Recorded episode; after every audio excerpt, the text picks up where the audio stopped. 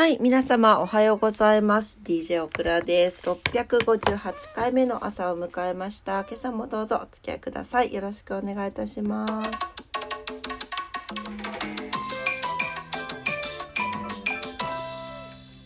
はい、えー、6月の20日ですね。火曜日になります。今朝もよろしくお願いいたします。はい、えー、知恵を抱っこして、で、抱っこっていうか、膝に乗ってきたんだけど、うん。はい、えー、お天気お送りいたしますね。暑いんだが、今日は抱っこが。はい、えー、オクラは今朝はね、朝からちょっとオクラ母の手伝いをしに、はい、あのーちょっと、なんていうのかな、販売のね、仕事をしてるんだけれど、仕事っていうか、まあ、バイト？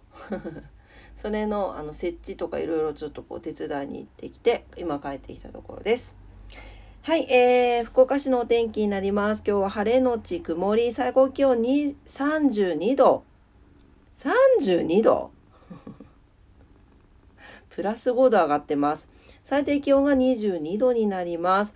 明日がですね、雨のち曇りで28度まで下がってくれる予報です。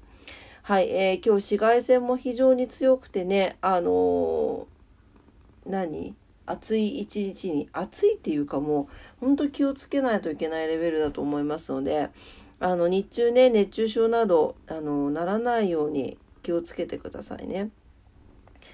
はい、次、糸島です。糸島も最高気温32度、最低気温22度ということで、昨日よりプラス5度上がっています。晴れのち曇りの予報になっています。紫外線も非常に強くなっております。お気をつけください。明日は、えー福岡と一緒28度まで下がって、ちょっと雨がね、前半降りそうです。はい、東京です。東京は曇りのち晴れかな。はい、えー梅雨の晴れ間が、えー続きますということです。最高気温が27度、最低気温が20度前後になっております。はい。どこもかしこもね、暑くなりそうですね。気をつけてください。今日は福岡が一番暑いのかな。ね、あの九州地方非常に真っ赤っかになってますんでね。皆さん熱中症お気をつけください。何ちいちゃん？はい、えー、今日は何の日に行きたいと思います？6月20日。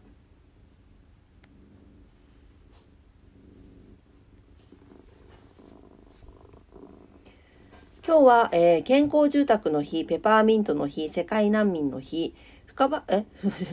双葉亭指名の浮き、浮き、浮き、神々や。双葉亭指名の浮雲が観光、NHK ホールが開館ということです。はい、えー、ペパーミントの日、いいですね。20日、20日の語呂合わせと、6月の下旬頃から北海道は爽やかな感じになることから、北見発火として発火油、コスメ食、コスメ製品、食品などの、えー特産品を展開している北海道北見市まちづくり研究会が発火の総会館とかけて6月20日に記念日を制定しているそうです。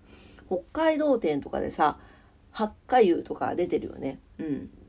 はい。この北見発火、1902年頃から、えー生産が始まっているそうで、前世紀には世界の発火市場の生産約70%を占めるまで成長した一大産業でした。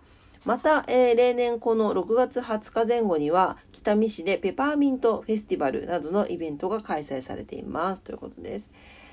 なんかあのスーッとするから涼しそうよね。でもまだ北海道ねどうでもまあ夏の始まりでジメジメしてていいですよね。はい。ペッパーミント発火非常にすっきりしてなんかあの虫除けにもいいんだよね。ね。はい。えー、あとは、えー浮雲が観光ということですね。1887年、明治20年の今日のことです。はい。えー第1巻が刊行されましたということです。えー普段使われているような話し言葉に近い口語体を使用する原文一致体をで書かれた日本初の小説とされているそうです。はいえー、っと双葉亭氏名ってペンネームなんですがえー、このちょっと余談がありまして浮雲は双葉亭氏名が坪内逍遥が書いた小説「真髄」を読んで納得しなかったことが執筆の動機とされるんですけれども浮雲自体は刊行当初本の売れ行きを伸ばすためすでに名が通っていた坪内逍遙の本名坪内雄三かな？の名を借りて発表していたそうなんです。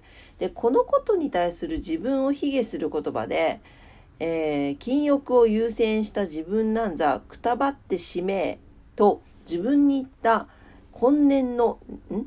年を忘れないようにつけた名前だと後に出版された、えー、ヨガ半生の懺悔の中で触れています。くたばって使命を何度も繰り返し言うと、くたばって使命になるそうですね。くたばって使命、くたばって使命、くたばって使命、くたばて使命。はい。え っと。また当時はあまりよろしく思われていなかった物書きの職を志した際に親からくたばって使命と言われたことがそもそものきっかけだったとする説などもあるそうです。はい面白いですね。うんそれぐらいかな。はいじゃあ今日のことわざに行きます。にゃんちゃんも来たの。にゃんちゃん。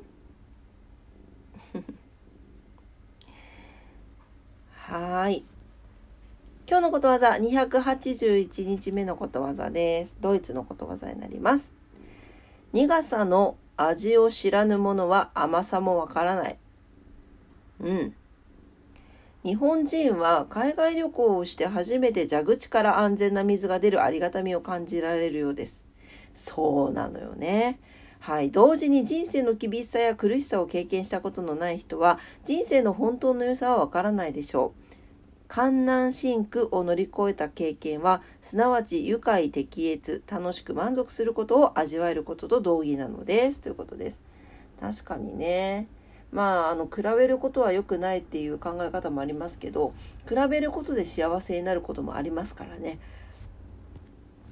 それが人との差というわけではなくて自分の中での辛さと自分の中での幸せっていうところで比べれたらそれはいいんじゃないかなと思いますよね。いやでもこう蛇口の話だけどさそれこそ20年近く前に中国に行った時に5つ星のホテルに泊まったけど蛇口から黒い水が出てきたのを思い出しました。はい。